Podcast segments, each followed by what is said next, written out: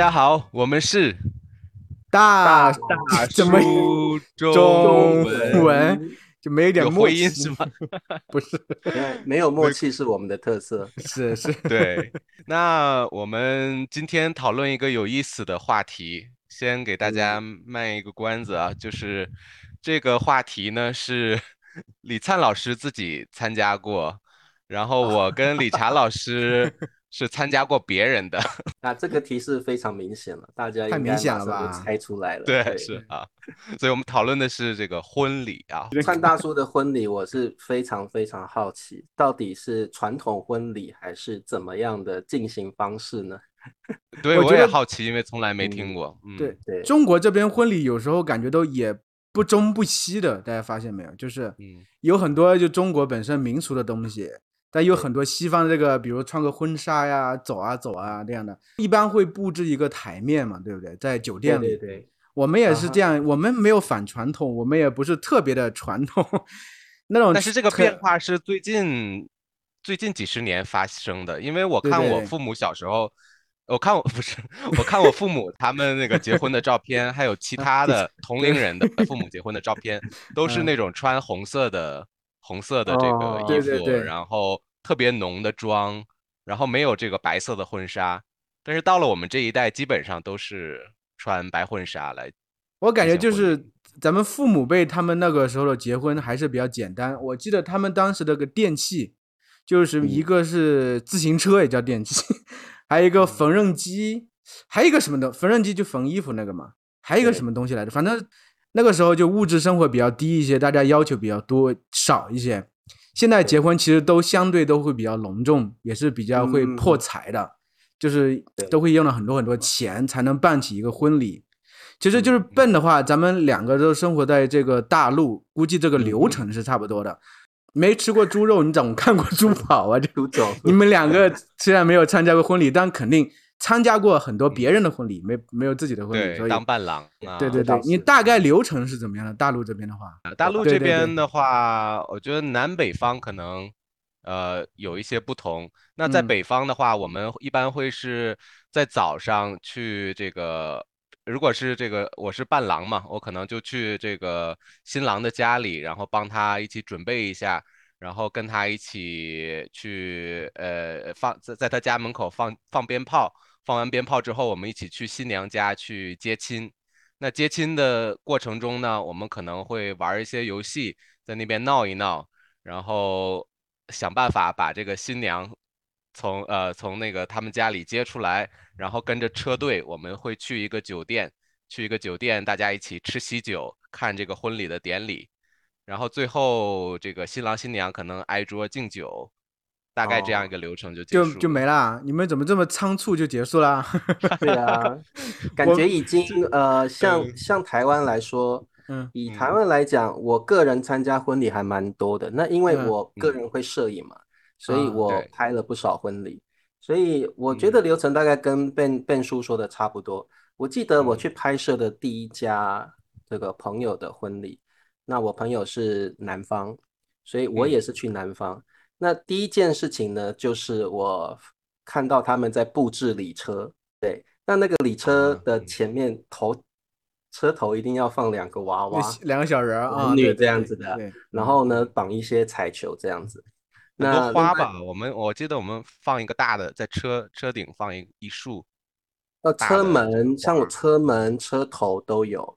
然后呢，这个呃，这是第一个嘛。然后再来就是说，我记得那时候呃，男方就准备很多红包了，工作人员很多，每个工作人员都要发红包。那这个礼车什么布置好之后呢，男方会去女方家接。这个礼车出去的时候就要先放一次鞭炮，让就是大家都理查老师，你你们那边大概什么时候接亲？呃，早上几点钟左右啊？啊，很早诶。我嗯我我遇过的婚礼最早的有大概至少七点八点就差不多要出发了，很早。对哈，我们更早，我们我记得天没亮，因为也不是我自己，我自己婚礼还罢了，我朋友婚礼我那时候回去五六点钟就出发了，就去新娘家了。对，反正接来之后嗯也不是马上去酒店，还要到处、嗯到处浪。对我们一般不都是晚饭吗？对我们是晚饭，时候然后是结婚婚宴啦，婚宴是晚上，对，在台湾婚宴大概是中午或晚上开始。啊，嗯，我们是中午啊，北方一般是中午。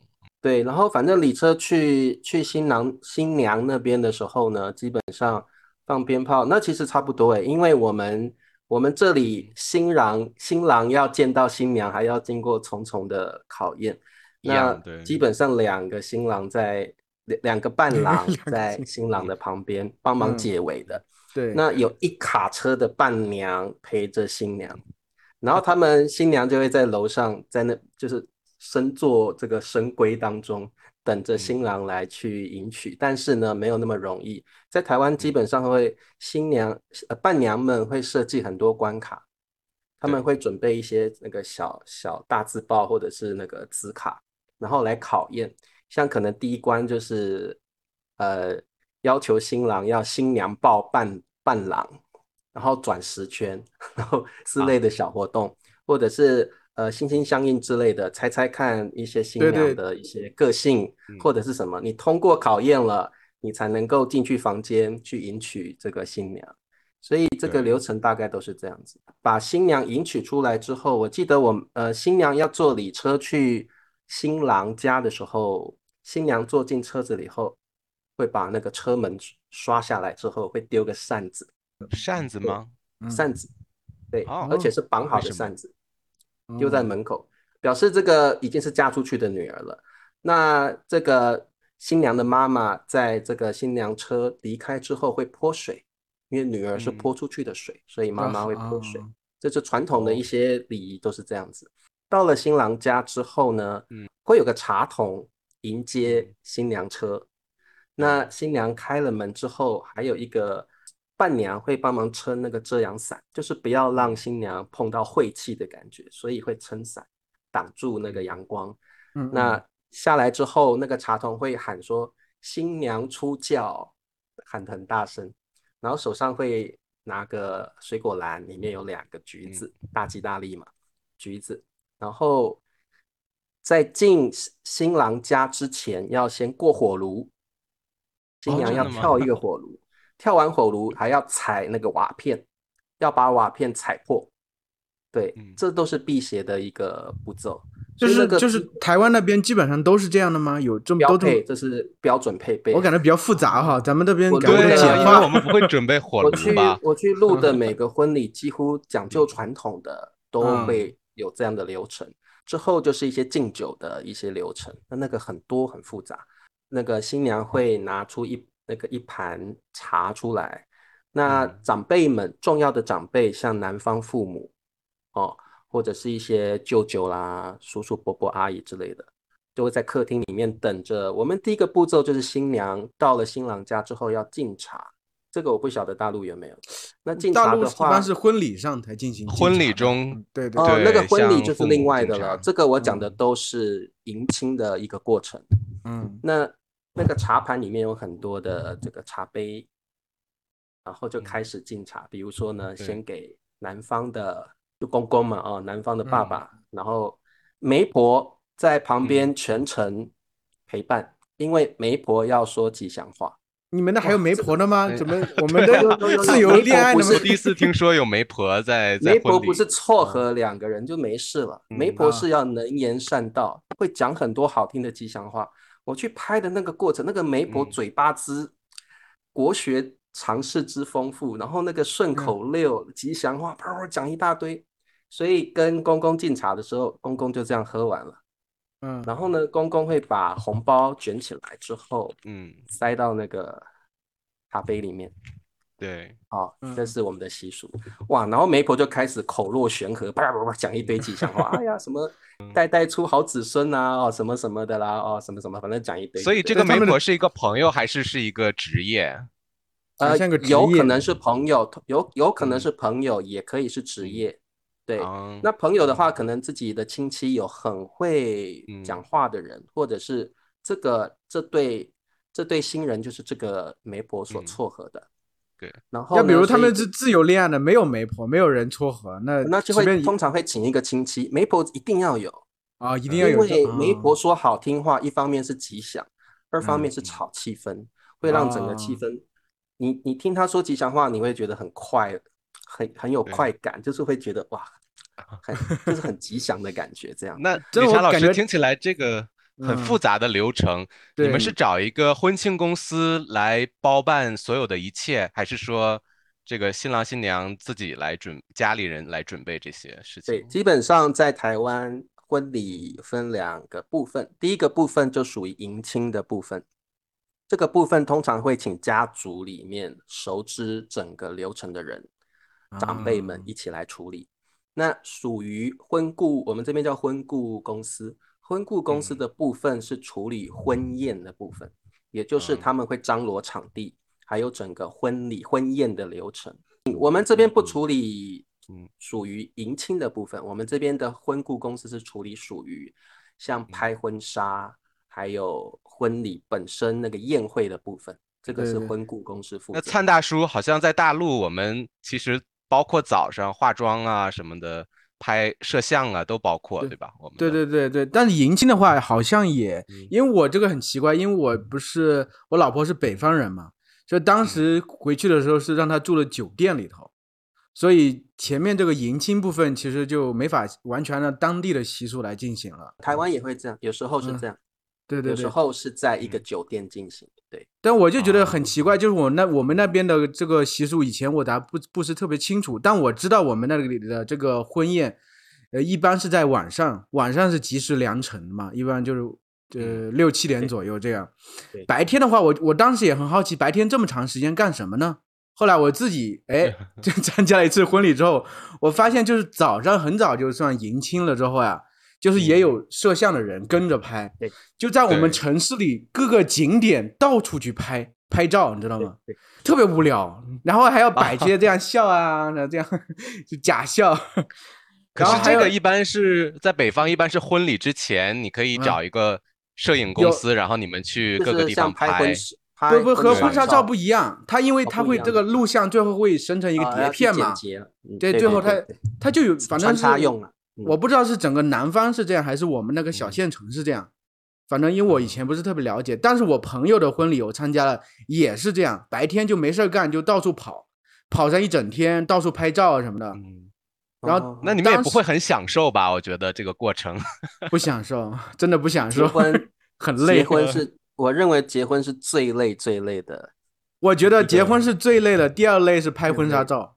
我当时和我老婆说过，咱们再也不要结婚，不要离婚我我，不要离婚。我去拍我去拍结婚的，嗯。真的那新人累到不行，真的是。我觉得结婚都是为了那个仪式做给人家都为仪式，真的太累了。累的。像我去拍迎亲的时候，嗯，嗯。男方我有拍过女女生为主角的，就我到嗯。女生家去，所以我变成我拍的都是属于女方的家里的状况。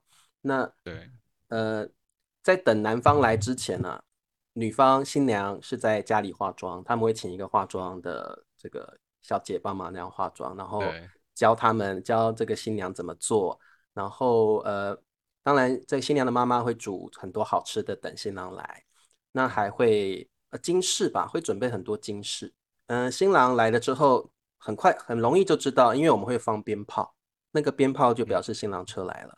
那新郎来的时候一样，我属于新娘方的部分就会，他们有很多考验哦，比嗯如说像新娘在二楼，男方要上楼梯都不是那么容易，他可能会 在这个这个楼梯可能有好几个伴娘在那关边卡是吗？设定关卡，对对对。对。嗯。然后呢，通过之后，新郎新娘一块在大厅的时候，他们基本上你就会看到这个呃，就是新娘坐在那儿，然后呃，爸爸妈妈开始帮新娘戴一些金饰了，然后他们就会戴一些金项链。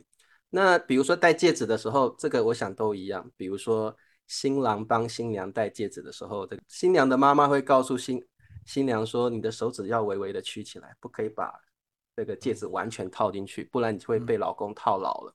对，所以我们啊不能够嗯把这个戒指戴到，不可以戴到很死了，就只能到这里让它哦戴到一半再戴进去嗯了。对，我感觉台湾讲究好多哦，我发现。很多，然后新郎来的时候，大聘小聘都有，非常的多那个礼聘，嗯。有那嗯。个有点心，有传统糕点，然后还有一些嗯。呃很多补品什么都有。那金饰也很多，那最后呢，这个丈母娘会帮这个女婿还有女儿戴这个金项链，然后他们就开始合影。离开女方家之前会做很多合影的动作，你就看到这个新娘一直哭啊，要拜别妈妈嘛。嗯。因为里面最最惨烈的情况就是新郎把新娘迎娶走了，那那个时时候，那个新娘要拜别嗯。父母亲，那就会新郎新娘一起跪跪在地上，然后那个新娘一定哭花了脸，这肯定的。然后跟那个爸爸妈妈抱在一块儿，很伤心这样子。然后因为要嗯因为离开这个就等于离开离开自己的娘家对，那个新娘会哭得很惨，那个本来铺好的妆都 惨不忍睹，那个 妆都哭花了，很惨。对，那男方通常也蛮感动，也会哭了。对，最后呢会请那个女方的爸爸妈妈说一些话，跟女儿说一些告别的话。那就像我刚刚说的，呃，新娘离开的时候上了新娘车，她会让把车门拉下来，把那个扇子丢出去，然后新娘车离开了，那个妈妈就会泼泼水泼一盆水嗯，表示女女孩子就是泼出去的水，就是别人的人了，就不会最好不要回来了。对，就好好在夫家尽自己的妻子的职责，这样子。所以在台湾大概这些流程都会有。基那台湾比较传统，在大陆我们好像被压缩了，压缩了基本上理查老师提到的都拿到那个台面上了，对？对对对对我们那些基本都在婚礼，就是婚礼，就是哦婚宴的时候举行。比如说戴一个戒指呀那个环节有嗯专门环节戴戒指呀，也没有去一没有没有说要把指头弯曲起来，大家都很开心的戴进去。这个在台湾一定要，女生一定要把嗯戴戒指的手指头曲起来，不可以让男生完全戴进去。还有就是改口，改口好像也是在这个婚也宴时候是在婚礼的那个台上敬茶，然后给钱什么的都是这样。嗯但是有一个司仪的话，会讲一些很感人的话。一般哦情况确实，女这个新娘都会眼泪汪汪的，大概会。但是在婚宴现场，可能不至于哭的那么夸张，我觉得不至于当在家里么多人的。面，对对对，像这些仪式在台湾嗯都是在迎亲的时时候进行，也就是说在男方家、女方家进行。那你婚宴的时候，你们有什么活动吗？婚宴的时候，台湾婚宴的的话，基本上就是宴客为主，啊，哦，就吃饭为主。呢嗯，对，就是吃饭。那当然，呃，这当中婚顾公司会安排，比如说新郎新娘上来，然后嗯双方的父母上来，一起对宾客致辞，说一些话，嗯然后大家拥抱握手，然后宣布两家成为一家人。嗯那在这个婚宴的过程中，婚顾公司会安排一些有趣的活动，比如说他们会说：“各位宾客，看看你们这个酒杯下呢有一张纸，上面有一些号码。现在我们请新娘上来抽号码，然后啊抽中，如果抽中你的号码，你就可以上来跟新郎新娘互动，或者得到一些小礼品，就是会穿插这些活动。那在婚宴的进行当中呢，新娘基本上会准备三套衣服，新娘服啊，然后嗯。在婚宴的过程，每一段时间就会去换更换，然嗯。后跟新郎一块儿上台继续致辞或带活动，然后带完了，就可能会看看一些他们结婚的花絮。或新郎新娘从小到大的一些生活史的一些，对，一这样一些大大概样一样这这些都一样。我觉是一样的。得婚顾公司安排的几乎都是一样的。对，那对啊，放视再来就频看成对，然后再来就是，比如说婚宴快结束的时候，宾客要离开的时候，新郎新娘会在门口等，会拿着一篮糖果嘛。那离开的嗯时候就会、诶大家跟新郎新娘合影拿糖果，这样我想都差不多。我看大陆这边确实好像有稀释一些，就是它有一般情况会有一个走红毯的这个仪式。嗯，姑娘一般是她爸爸牵着她的手，然后送到新娘、啊这个有新郎手里。台湾也有这啊这个吗？有这个会有，一开始的时候呢，啊，呃，一开始的宾客基本上在台湾婚礼，大家都会习惯性迟到。啊？对，为什么？会比规定时间 晚半小时左右，嗯嗯这是这一定是不晓得为什么，但是一定要的，嗯就是嗯它上面写十二点，大概所有人都是十二点半或多才会到。那所以呃，基本上呢，婚礼写十二点，可能实际上一点才开始。那开始的时候灯光就会暗下来，然后呢，后来在那个入口的地方灯突然亮了起来，门一大门一打开，你就看到新娘非常漂亮的、风光的出场，然后走着红毯进来，然后是穿着白色的婚婚纱吗？还是呃，不一定是白色，反正就是看新娘喜欢穿怎么样的婚纱，一定是最嗯。漂亮的那一套嗯。婚纱。那再来司仪就会请女方的爸爸来嗯，这个接过这个新娘，然后对，呃父女俩呢就走红毯，走红毯走到一个地方之后呢，司仪就会请新郎在红毯的中间等着，嗯新娘的爸爸就会把新新娘的手交给新郎。嗯，表示一个交接仪式嘛。我把女儿交给你了，然后基本上呃，新娘的爸爸都会说一些感性的话。我把我养了一辈子，好像不感性，我把我养了一辈子的女儿啊，就交到你手上了，你要好好照顾她。然后再来，新娘跟爸爸就会抱在一块儿，通常又哭花了脸。对，要哭一定是 是哭花了脸，然后爸爸也哭花了，呃，没有哭花了，爸爸也痛哭了。嗯，然后新娘就到新郎旁边，手牵着手就到台上去，这样子。对，所以这个流程都是，这几乎都固定的，都是嗯这样子。啊，嗯我想问问灿大叔，因为呃，灿大叔他你自己经历了这个婚礼，然后我想问问你，你当时你是很沉浸在那个婚礼的那个真情实感中，还是你在想，哎呀，我下一步要做什么？我我我下一步我是不是要，就是你会想后面的安嗯排，自己不能特别的投入进那个喜悦我明白你的意思，就是嗯可能会更抠流程，还是更享受这个过，程？还是享受，因为毕竟嗯是婚礼，你要享受，但是另一方面，可能婚庆公司给你安排好了好多事情，对对。你可能要想是不仪式是每一个很多都做到。对，其实我觉得可能人在那种状况下，更多的应该会注重流程，就千万不敢弄错。那个时候我记得就戴戒指，我还戴不进去，我我太紧张了，因为底下很多人看的，就会搞不懂，对哎，戴哪个手指来着，就会这样，真的真的。当时反正我觉得这个有多少人？那个时候你的宴席有请了多少宾客？哎呀，反正一般情况就是一个大厅嘛，都坐满了，都嗯十十几桌人应该有吧。嗯关键是好大酒店里是吗？还是对，一个大酒店，一般人都主要是我父母他的朋友，嗯我自己朋友很少，因为我的朋友都在西安这边那个时候，嗯哼哼很少会回去，基本都是我爸的朋友，我也不认识他们，所以嗯所以还有就是关对关于友很少，大部分都陌生人。啊对对，大部分都陌生人。这关于有一点，就是我我老婆当时觉得很奇怪，就是像我们老家的话，就是举行婚宴的时候，婚礼这个流进行这些各种仪式的时候，我们老家那些人已经开始吃饭了，就大家大家大家是边吃边欣赏这个仪式，好像在西安这边呢，是你举行仪式的时候，大家都默默的看着你，看完之后再正式的吃的。所以就很一个很很尴尬的地方，就是等到我们这个仪式进行之后进行完之后，我老婆就换去换衣服了，换了一套这个敬酒服、旗袍一样的衣服出来的嘛。对对对，出来之后发现好多人都吃完了，有些人都默默的起身的走了，啊，真的真的有这这样。太不给面子了。等等，灿大叔，你们呃，你们酒店的嗯这个提供餐点的提供餐点的方式是应该是一道一道上去吧？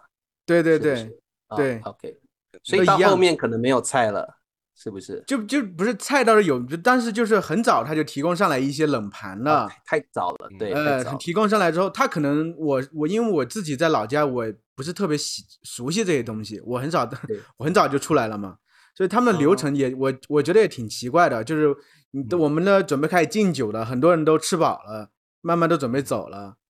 我还发现，就是以前、很早以前，不是这边中国这边，比如说婚礼的时候，大家都故意会灌新娘啊、新郎酒啊什么的，把它灌对醉。对，就是对，我发现可能我结婚那个年头，慢慢大家这些风气已经没有那么重了。当时我们喝酒的话，会兑了可乐或者雪碧，都随便，也没有做那么讲究。嗯还有，我哦觉得可能中国这边就是婚礼的话，有一个闹洞房，可能有些地方闹得比较凶。笨大叔，你给大家解释一下什么叫闹洞房？可能很多朋友不知道什么意思。呃，闹洞房就是嗯因为呃婚礼当天结束的时候，新郎和新娘他们要就是回到自己的房间，对吧？入洞房，要 要度过这个新婚之夜。对 对对，那这个时候，呃，肯定是要大家一起在一起热闹一点儿，就是去不要让他们那么容易的就 就回到自己的新新 房，对吧？需要就是热闹一些，大家一起玩一些游戏啊，或者是惹一惹这个新郎新娘，这样的话让他们觉得闹一闹他们更有意思，对吧？更对对对更有气我氛。我我呃呃前几个星期看了一部电影，就是李安的那个《喜宴》，哎所以我才想起这个话题，就是当时他闹洞房的环节，我可能觉得和台湾有点像。他们当时是呃那个在酒店里举行的，当时一大帮一大帮人一开始的时候就假装是服务生敲门，room room service 这样敲门。那新郎说不要开门，新娘来不及已经开门，就一大帮人呼 呼拥而入了之后呢，他们就很很很夸张，带了这些麻将桌呀，各种玩的东西啊，就准备他哦我们不准备走了，就这种感觉。嗯然后他们一些流程就是，比如说让新郎新娘躺在床上，躺在被子里头，衣衣服一件件脱完，脱光了为止，我们再走。台湾有没有这样的？这个是我电影里看到这样。实际上实际上不是在台湾的电影吗？这个喜对对对宴对吧？喜宴哦是李安导的嘛？李安导演的嘛？基本上，我觉得在嗯台湾我已经没有看过闹洞房这种仪式了耶。我参加的婚礼也都没有闹没有我洞房我觉得现在我参加过那么多婚宴婚礼，我我已经没有看过谁在闹洞房了。比较嗯闹的就是新郎去迎娶新娘这个过程而已，其他几乎没有什么比较比较离经叛道的闹洞房的方方式。大家可能都越来越文明了，我觉得可能反倒。是嗯前几年，这这几年我真的没有听说过了。前几年我真的常听说过大陆有很闹的那种闹洞房方式，闹到已经嗯让人生气，或者是太太过分的。他会闹那像个棒那个好像是明星吧，一般是明星，不是闹到已经闹，我还听说把新娘整个抢走了，怎么样了那种嗯闹的方式，就已经太夸张了。对对，有些地方很夸张，我感觉像不是地域歧视啊？我感觉好像山东那块儿好像比较多一些，嗯，他们那地方就是民风更为 淳朴一剽些。剽悍嘛，我觉得也要看城市和那对个农村。我觉得农村可能多一些，他们他们的那个婚礼的习俗会更多，但城市的话都简化了，都大家可能就结束了，喜宴结束就各回各家了。我觉得，我我觉得嗯。我几乎没有看过闹洞房的这个程序了，但是有时候在婚宴有很多新郎新娘的好朋友，比如说大学好友，或者是呃工作上的的好同事，他们会闹，在婚宴上闹，比如说他会请新娘把鞋子脱下来，嗯，高跟鞋脱下来，就直接倒酒了，然后叫新郎啊直接从高高跟鞋喝酒，啊，哦，这样已经是蛮闹了，我觉得。对对对对，我们的感觉是这样已经蛮闹了，但是嗯呃，当然新郎还是会配合，但是就是嗯说，我们如果不要说闹洞房，有闹的这种动作，基本上婚宴偶尔会有，这个倒是有听说过。所以我感觉好像都简化了吧。当时我结婚的时候，最后最后就回这个酒店了，就是我嗯伯伯，就是我们家里就长辈了，因为我奶奶那个时候已经过世了，我伯伯嗯是最最大的人了。他当时就是我记得在那个酒店的门口，就在那房间的门口说了一大段话，感觉像咒语一样，我都听不懂说什么。说了一段可能反正也祝福话嘛，或者一些那个讲究的话。说完之后就关门了，他们大家就走了，确实也没有这个闹洞房的这个情节。我小时候，我大概才不到一岁的时候，我妈妈带我去参加我大阿姨的婚礼。那我妈妈比我大阿姨还早结婚，所以那时候我我那时候才一不到一岁。那我那时候在婚礼上，好像我妈妈抱着我，我们这个有时候被、嗯我们台湾是被冲到、被吓到了。啊，所以我我妈妈说我那时候被我大阿姨，我大阿姨穿着礼服，我就被突然看到我就狂哭狂吐，嗯然后我妈妈说我被吓到了，所以赶快抱我到房间去。嗯我那个外婆赶快去买一把那个什么宝剑之类的，就嗯把它藏在那个床底下。后来过了大概一个小时，我就慢慢不哭不吐了。所以那个时候，在比较传统的旧时代，好像常常听到这种呃婚礼或丧礼会有煞到人的那个那个故事或怎么样。哎，婚礼不是很喜庆的事情，为什么还有煞气？对，所以这个东西会，你你有时候可能嗯就是因为你的生辰、你的、你的、你的个人磁场或什么的关系，会有冲到，所以那时候就会哇，哭的吐的很惨。其实我小时候就挺喜欢，就是别人结婚的，真的，因为在村子里头，就是 整体物资比较匮乏，很很很少嗯吃到很好吃的东西。嗯，婚礼的时候一般能吃到很好吃的东西。我还记得就是最后一道菜就是红烧鲤鱼，我特别特别喜欢那个菜，就记忆特别特别深刻。然后婚礼的时候，一般情况下，他们女方嫁过来的时候会用拖拉机啊拉一些车东西过来，有有嗯被子呀，各种东这种东西家嗯家用的东西嘛。我记得被子里面会藏这种呃染过色的那种鸡蛋，壳是染成红色的。哦孩子们可以去红蛋会去拿去抢，对红蛋，OK，对对，这些感觉是那个时候保留的比较多，现在反正越来越少了。这种在台湾，在台嗯湾红蛋的话是满月的时候，小孩满月的时候有吃嗯嗯我不晓得你们那里有没有。在我们这边，小孩出生满一个月之后，我们要送满月礼，那通常会送油，会送油饭、鸡腿油饭，然后还嗯一定要有红蛋。嗯那红蛋一定要这样敲额头这样吃，就表示会比较聪明这样子。然后，所以我们满月礼都是这样。我想问你们，就是说，呃，嗯我们刚刚讲的是一般家庭办婚礼的状况。那如果在大陆是比较穷困的家庭，他们是怎么办婚礼呢？他可能没有办法，呃，有那个钱去办喜宴，那他们会怎么办婚礼？也有人完全不办婚礼吧？现在年轻人也有在台湾对有些人就旅游结婚也有，年轻人旅游结婚的也有。嗯像台湾的话，我们蛮提倡公证结婚，就啊是说，对对新人到法院。那因为在在我们这里结婚的条件就是只要有两个人以上的观旁观者，然后公开仪式就可以算结婚，就可以登记。所以呃，基本上我们这边有一个叫这个法院公证的结婚方式，就是你如果没有钱，只要透过这个方式，你们也算是成功的结婚了，成功有这个关系。那所以在这个法院公证结婚呢，就是属于比较没有钱的家庭或新人会选择这个方式。法院里可能有好几对新人一起去办，嗯那不就领证一样的吗？和大陆就是去领个。证。可是我们会有一个特别的这个过程，就叫法院公证。那有时啊候这个法院为了让新人觉得他们不孤单，没有那么嗯。也没有那么没有回忆，所以法院有时候会请市长啦，有时候会会请什么部长啦，会请一些啊有头有脸的人来帮忙证婚，那会给新人一个惊喜。哇，今天请的是郭台铭 来帮大家证婚，那大家就觉得诶一个惊喜，就不会觉。得自己好像没有钱办婚宴是一个对。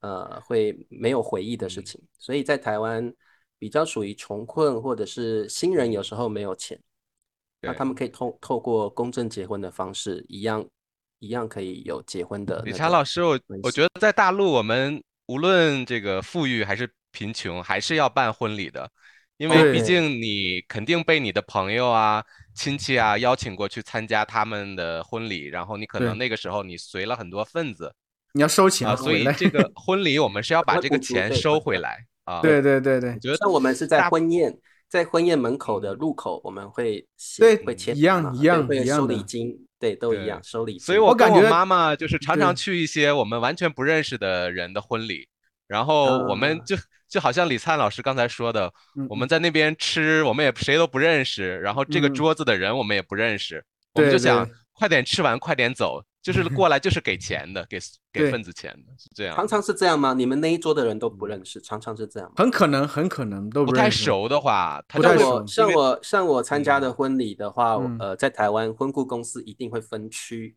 就这几桌是嗯男方，男方女方是会分的，但是这一桌的话，远房亲基本上这些人我都会认识，可能都是同事，可能都是朋友，可能都高就中就有些人他们认识相互认识，可能会自己坐到一块儿，对对对对这是有的，对对对。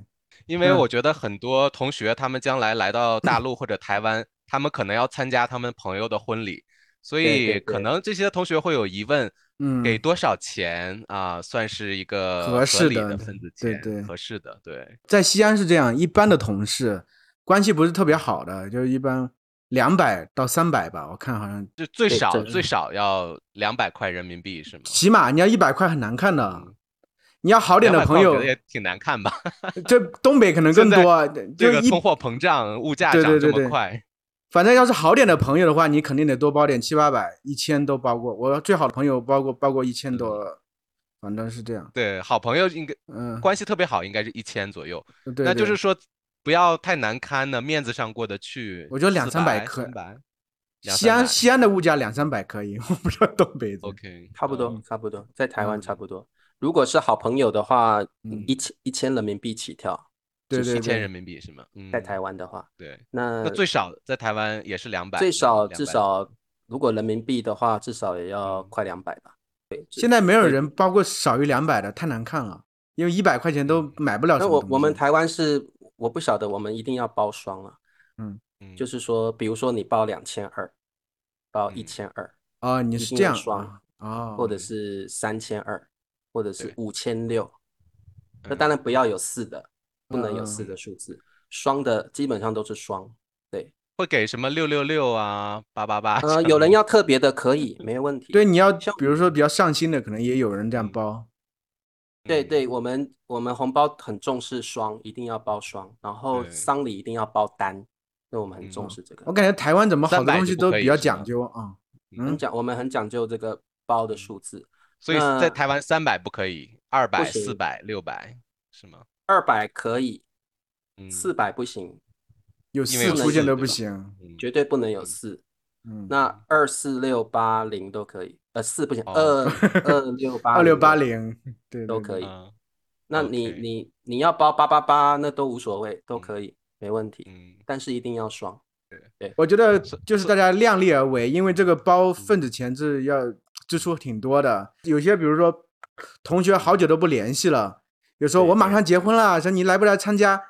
很多时候可能是我我根本不可能会参加的，嗯但是呢，他说了的话，你可能有些碍于自己的面子，你还是会包个钱或者什么的，也有。像有些同事很久很久没嗯有联系的朋友同事，嗯他寄那个喜帖来，我是我不我选我也选不去的择不去了，对对对我就不去了。那你会因为回应吗？你有包的人，你有包的人才有喜饼可以拿嘛。对啊，那我们刚才说的都是从宾客的角度啊，嗯，那我嗯现在很好奇，从那个从新郎的角度啊，从灿大叔的角度，你会这个婚礼之后，你真的会把这个名册拿出来看看哪一个朋友给了多少钱？你会就是基本会记在一个册上嘛，就想着以后他结婚了，我肯定得嗯包括或者一样的，或者比他更多一些，看交情，交情好一些，肯定要比他多一两百块钱，不然呢，你他给你多少再回多少，肯定难看嘛。